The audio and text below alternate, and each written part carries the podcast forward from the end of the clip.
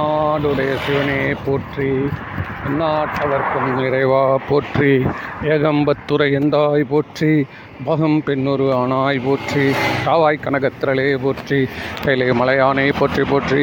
மெய்யன்பர்களுக்கு பணிவான வணக்கம். நம்மளுடைய தொடர்ந்து நடத்தப்படும் இந்த அறிவு வேள்வி அதன் தொடர்ச்சியாக இப்பொழுது இந்த திருவம்பாவை பற்றி அதோடைய சிறப்புகள் எல்லாம் நம்ம ரெண்டு மூணு நாளாக பேசிகிட்ருக்குறோம் முக்கியமான விஷயம் திருமுறை. அது உள்ளே தான் இந்த திருவாசகம் இருக்குது எட்டாம் திருமுறையாக. அது உள்ளதான் இந்த திருவம்பாவை இருக்குது இந்த திருவம்பாவையை தினமும் படிக்கிறப்போ ஒரு ஒரு நாள் ஒரு ஒரு கருத்து பளிச்சிடுது. எப்படி ஒரு வைரத்தை திருப்பி திருப்பி பார்க்குறப்போ ஒரு சைடில் அப்போ தான் மின்னி இருக்கும். அப்படி திருப்பி பார்த்தீங்கன்னா இன்னொரு சைடு திருப்பி மின்னும். இல்லையா? ஸோ அது மாதிரி இந்த வைரங்கள் ஜொலிக்கிற மாதிரி இந்த கருத்துக்கள் எல்லாம் ஜொலிக்குது. இன்றைக்கி ஒரு கருத்து எனக்கு ரொம்ப ரொம்ப அருமையாக பட்டது பாதாளும் ஏழினும் கீழ் சொற்கழிவு பாதமலர். எங்கள் பாதாளம் ஏழினும் கீழாம் சுவாமியோடைய திருவடி எங்கே இருக்குதுன்னு ஒருத்தர் கேட்குறாரு சுவாமியோடைய திருவடி தான் அவங்க தேடினாங்க இல்லையா ரெண்டு பேரும். ஆ, பிரம்ம விஷ்ணுக்கள் தேடினாங்க.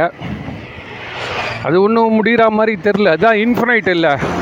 அது ஒன்றும் சான்ஸே கிடையாது. அவங்களாலே முடியலன்னா நம்ம எந்த மொழிக்கு அவங்களெல்லாம் வந்து மிக மிகப்பெரிய ஆத்மாக்கள் அவங்களாம். அவங்களெல்லாம் முதல் அடியார் யாருன்னா விஷ்ணு தான் அவர் தான் முதல் அடியார்.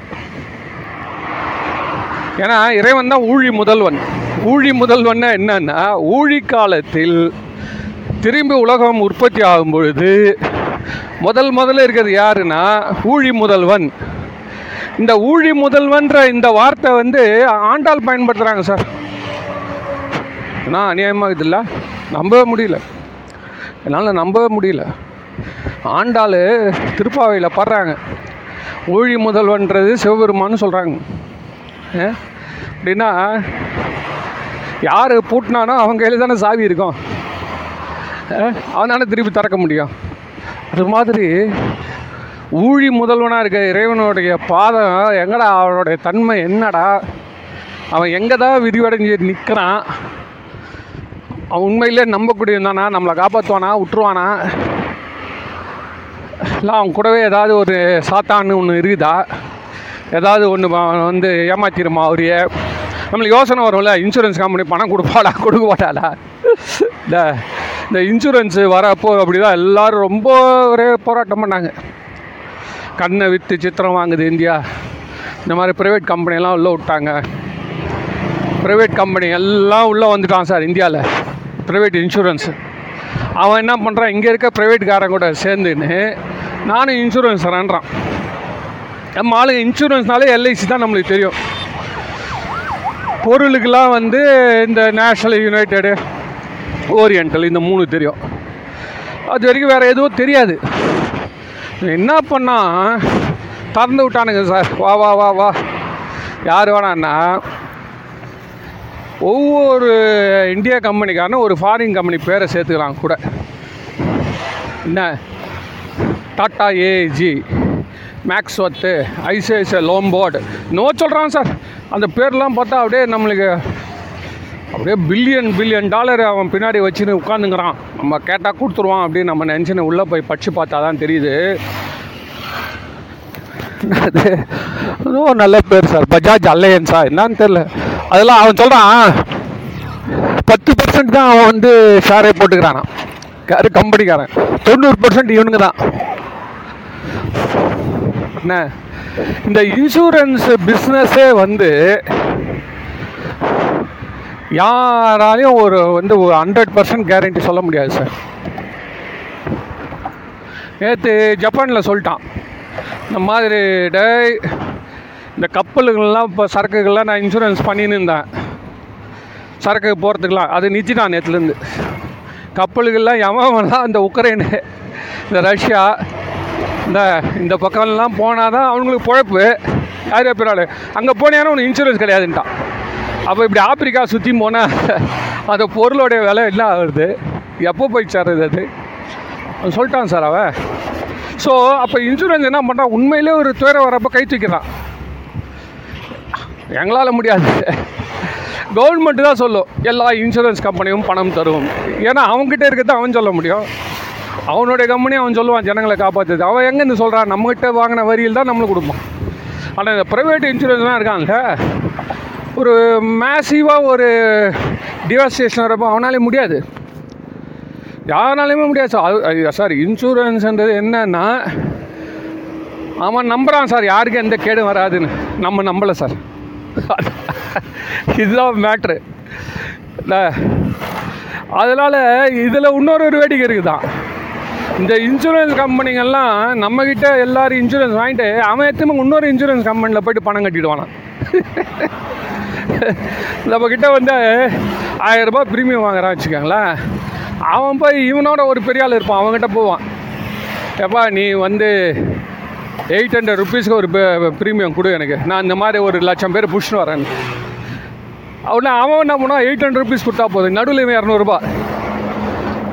இது மாதிரி வந்து இந்த இன்சூரன்ஸும் கம்பெனியும் ஒரு ஆவரேஜ் பேசிஸில் தான் போகுது. நம்பிக்கையில் தான். ஆனால் எத்தனையோ வந்து இந்த காலங்கள்லாம் அவையெல்லாம் விழுந்துருக்குது ஒன்றும் பண்ண முடியாது. அதனால் இன்சூரன்ஸு வந்து ஒரு கேள்விக்குறி தான். ஒரு அளவுக்கு எல்லாம் சுகமாக போகிறப்போ கொடுப்பான் சார். மொத்தமாக வந்து ஒரு பூகம்பம் வருதுன்னா அவன் எவ்வளோ பேர் கொடுப்பான்? அவன் கம்பெனிலே காசு கிடையாது. அவன் எத்தும் போய் என்ன பண்ணுவான்? சும்மா வச்சுருக்கான். நம்ம கூட பண்ணலாம். அவனும் கொண்டு போய் அங்கங்கே போட்டு வச்சுருவான் அந்த கம்பெனிலையும் அடி வாங்கிச்சு வச்சுக்கோங்களேன். எப்படி பணம் தர முடியும்? அதனால் அவன் நம்மளோட தைரியமான ஆள். அதுதான் முக்கியமான மேட்ரு. தைரியன்றதை விட அவன் நம்மளோட புத்திசாலி. அவன் என்ன பண்ணுறான்னா இன்றைக்கி சம்பாரி நாளைக்கு பார்த்துக்கலாம்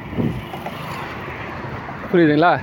ஸோ நம்மளுக்கு ஆண்டிக்கு எதுக்கு அம்பா கணக்குன்றது மாதிரி நம்மளுக்கு என்னென்னா அப்பா ஏதோ நம்மளை கொடுக்குறானா அது வரைக்கும் விடு. ஆனால் நீங்கள் நினச்சி பார்த்தீங்கன்னா உண்மையான விவரத்தை நான் சொல்லிடுறேன். ஏதோ வந்து பத்து பர்சன்ட்டில் ஒரு மெடிக்ளைமில் நம்ம அவன் கொடுக்குறான் சார். ஆனால் அவன் எதை நம்பி கொடுக்குறானா இப்போவே அந்த இருபத்தஞ்சி வயசு பசங்களை பதினஞ்சு வருஷம் வாங்குறான்ல. நாற்பது வயசு நாற்பத்தஞ்சு வயசு மேலே தான் நோய் வரப்போது வச்சுங்களேன் இப்போ மெடிக்ளைம் எடுத்து வச்சுருவான். இந்த இருபத்தஞ்சி வருஷம் இவங்க கட்டி கட்டி கட்டி கட்டி சேர்த்த பணத்தை எடுத்து நாற்பது வயசு ஐம்பது வயசு மேலே இருக்கணும் கொடுக்குறான். இப்படி கொடுக்குறப்ப பார்த்தீங்கன்னா அவனுக்கு வந்து மொத்தத்தில் லாபம் தான் வருது. அதனால் அவன் கொடுக்குறான். ஆனால் மொத்த பேருக்கு நோய் வந்தால் தர முடியாது. இப்போ நம்ம என்ன நினைக்கிறோன்னா ஒரு பர்சன்ட் கூட நம்மளுக்கு தப்பு வரக்கூடாது. அந்த கம்பெனி எந்த காலத்தில் நம்ம பணத்தை நம்ம கையில் கொடுத்துடணும்? இந்த உலகமே அஞ்சா கூட என் கிட்ட தந்து கொட்டிடணும் நம்ம இறைவனை அப்படி தான் வேண்டுறோம். இறைவனை வேண்டுறப்ப என்ன சொல்கிறான் நீ இந்த சால் ஜாப்லாம் சொல்லக்கூடாது. இந்த கிளாஸு ஃபோர்ஸ் மெஷர்னுவான் இந்த மாதிரி எங்கே மீறி நடந்துட்ட செயல் இயற்கையின் சீற்றம் இதெல்லாம் சொல்லிலாம் நீ தப்பிக்கூடாது. எப்பேற்பட்ட இயற்கையின் சீற்றம் வந்தாலும் இறைவனாகிய நீ வந்து எங்களை காப்பாற்றணும் அப்போ உன்னுடைய அளவு என்ன? நீ எவ்வளோ டெபாசிட் எவ்வளோ பணம் வச்சுக்கிற? காட்ட எடு அப்படின்னு இறைவனை அளக்கிறோம். அவன் திருவடி எவ்வளோ தான் இருக்குதுன்னு பார்க்குறப்போ மாணிக்கவாசர் சொல்கிறார் அவன் திருவடி தானே ஏதோ நான் சொல்கிறேன் பாட்டு. இறைவனுடைய திருவடி இந்த பாதாள லோகம் ஏழு இருக்குது. அந்த ஏழு லோகத்துக்கு கீழே போனால் இறைவனை பார்த்துடலாம். அவ்வளோதானா இறைவனப்பா அழகாக சொல்லிட்டாருப்பா மாணிக்க வாசகர் தான். அதில் ஒரே ஒரு வார்த்தை தான் சொன்னார். என்னன்னா இந்த பாதாள லோகம் ஏழு கீழே போயிட்டு அங்கேருந்து விசாரிச்சுனே போனால் பிடிச்சிடலான்ற எவ்வளோ விசாரிக்கணும்னா நீ பேச்சு மூச்சு அளவுக்கு விழுற அளவுக்கு விசாரிச்சுனே போ. வா இங்கேருந்து ஒருத்தன் தாபத்துலேருந்து கிளம்புறா சார்.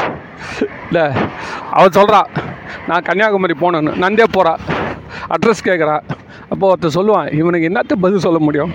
ஏங்க இங்கேருந்து கன்னியாகுமரி எப்படிங்க போகிறதுன்னா அவன்கிட்ட நம்ம என்ன அன்றைக்கி கூட நான் சொன்னேன் பாருங்கள் என்ன ஒரு சாமியார் கேட்டான் சார் இதே ஐஓஎஸில் கேட்டான். வடக்கேருந்து வரான். அவன் ரோஜ் ஜோல்னா போய் வச்சுங்கிறான் சார். உடம்பு வந்து எப்படி தெரியுமா இருக்குது? முறுக்கி வச்ச ஆணி மாதிரி இருக்குது. இந்த பாட்டு வருதுல முறுக்கி வச்ச இரும்பு போலன்னு. எப்பயோ எதிரானே சார் பாட்டெல்லாம் அடே அப்பா. சார் யார் மேலே எந்த குறையும் சொல்ல முடியாது சார். ஒருத்தன் எழுதுறான் ஆதியும் அந்தமும் நீ ஏன்றான் யார்?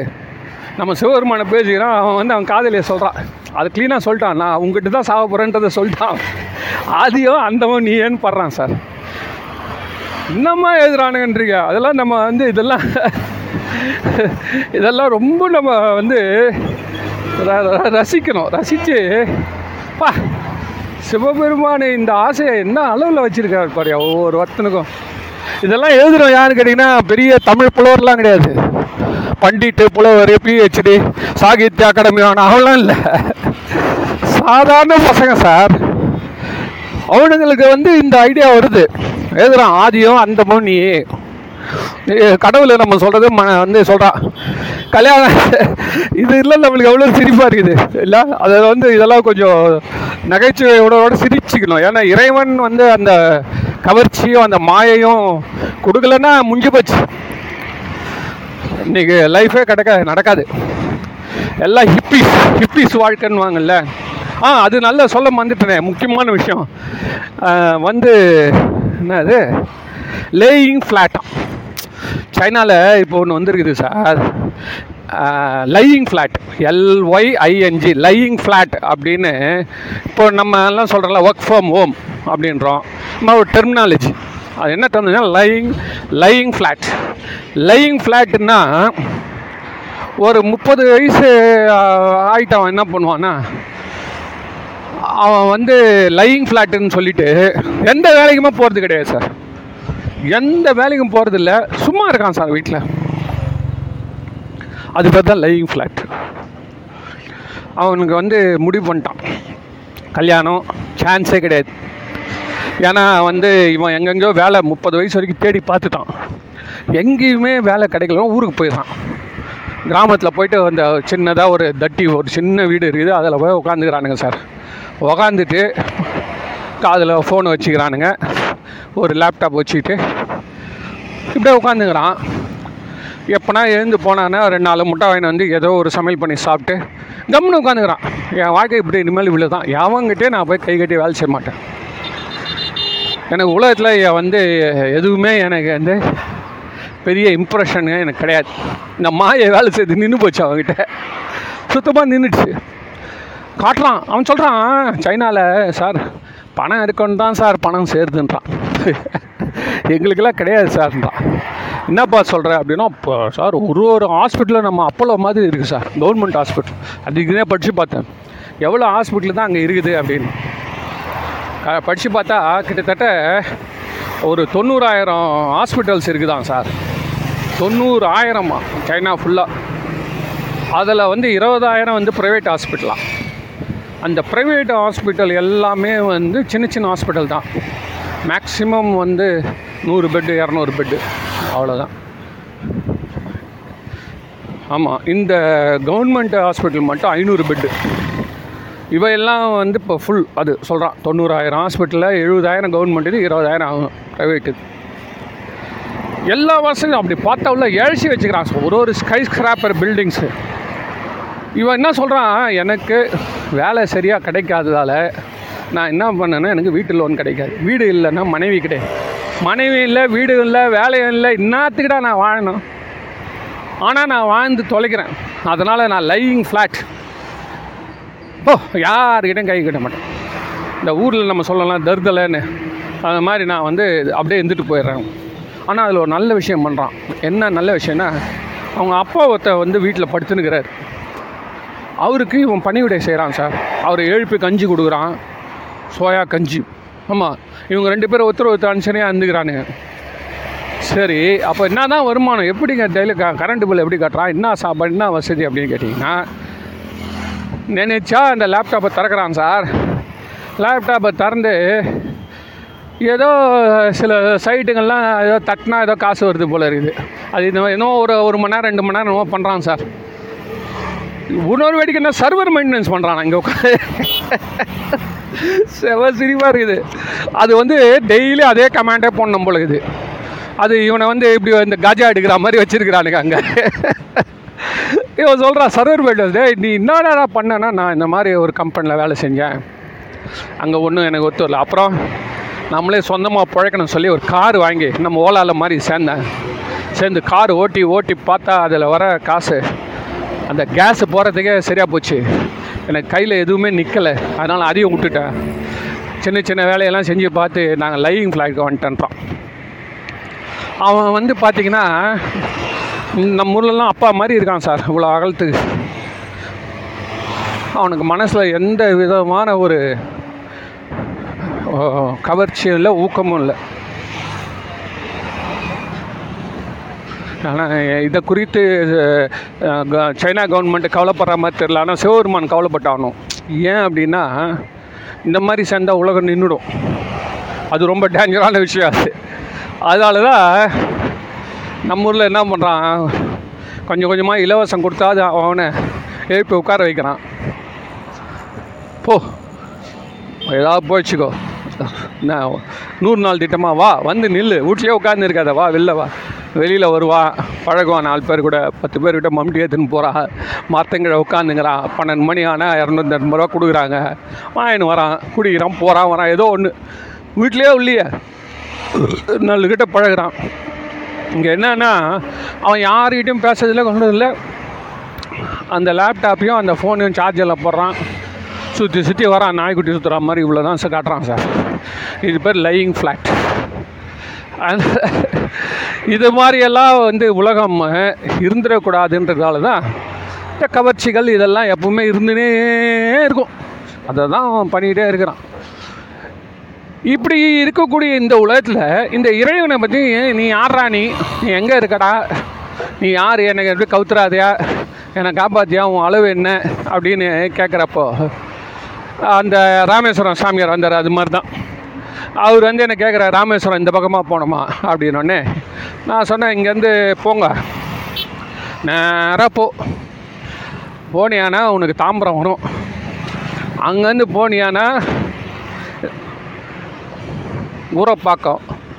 என்ன இந்த இது வண்டலூர் ஊரப்பாக்கம் அதுக்கப்புறம் என்னது என்னென்ன சொல்கிறோமே இந்த மறைமலை நகர் கூடுவாஞ்சேரி மறைமலை நகர் வரும். அப்புறம் செங்கல்பட்டு வரும். அதுக்கப்புறம் திண்டிவனம் வரும். அதுக்கப்புறம் நீ கேட்டுனே போ. சொல்லணும் வச்சுக்க இவ்வளோதான் சொல்ல முடியும். கன்னியாகுமரி வரைக்குமா சொல்ல முடியும்? கன்னியாகுமரி.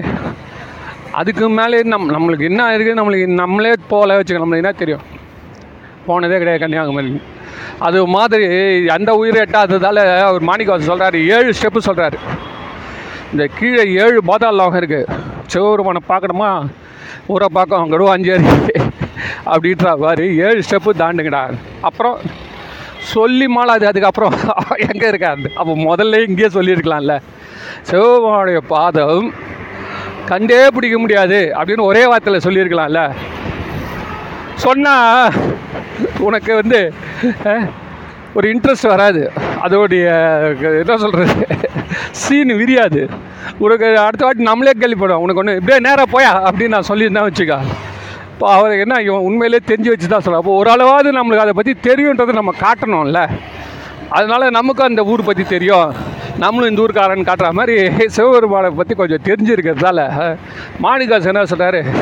ஏய் ஸ்டெப்பு போப்பான்னு அதுக்கப்புறம் கேட்டு கேட்டு நீ மயக்கிச்சு வந்துருவான சொல் கழிவு பாதமலர். சொல் கழிவுனா சொல்லே வெளியிலே வராதான் அத்தனை வாட்டி சொல்லணுமா? சொல்லி சொல்லி சொல்லி சொல்லி. எங்கே இருக்குது எங்கே இருக்குது எங்கே இருக்குன்னு கேட்டு ஒரு நாளை கேட்கறதுக்கே ஒரு நாளை சலிச்சு மனசு நின்றுடும்ல அதை தாண்டி இருக்கிறார் பான்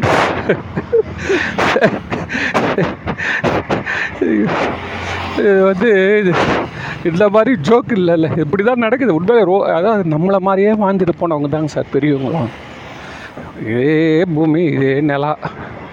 ஏ- இதே வாழ்க்கை தான். இந்த பிறவி சூழல் சுழற்சி.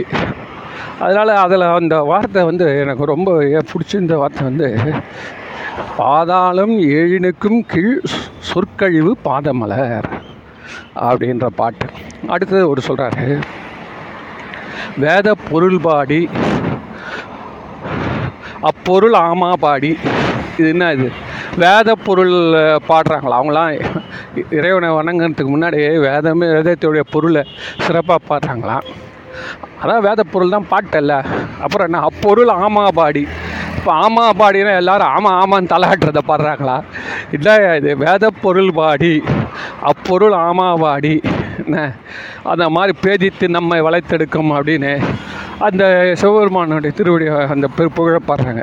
வேதத்தை பாடிட்டனால அது பொருளை பாடிட்டேன்னு அர்த்தம். அதுக்கப்புறம் என்ன? பொருள் ஆமா பாடி அப்புறம் இது ஏதோ வேறு ஏதோ ஒரு மீனிங் இருக்கும் போல இது. சொல்லிட்டு எடுத்து பார்த்தா அதில் என்ன சொல்கிறான்னு கேட்டிங்கன்னா வேத பொருள் வாடி. அந்த பொருள் நமக்கு புரிகிற மாதிரி சிவபெருமான் வந்து நமக்கு வாழ்க்கையை தராராம். வேதத்துடைய பொருள் நமக்கு புரியலன்னு நம்ம யாருமே அதை கவலையே பட வேணாம். அதோட பொருள் என்னன்னா இந்த சாதாரண இந்த பிறவி. இதில் மனுஷன் படக்கூடிய இந்த துன்பங்கள் துயரங்கள் இறைவனுடைய கருணை இதுதான் அது பாடியிருக்கான். அதை வந்து அந்த வாழ்க்கையை வாழும்பொழுது இறைவனே வந்து காட்சி கொடுக்குறாரு. பா நம்ம சொல்லுவோம்ல அடே அப்பா ஐயோ, ஐயோ பட்டுட்டேன்டா சாமி. கடவுளை என்ன காப்பாற்றி விட்டாரியான்னு. ஏதோ ஒன்று சொல்கிறோம் கடவுள் அது மாதிரி இந்த உயிர் வந்து இறைவனை வந்து பாடிடும். இறைவனை போய் பாடும் இந்த உயிர்.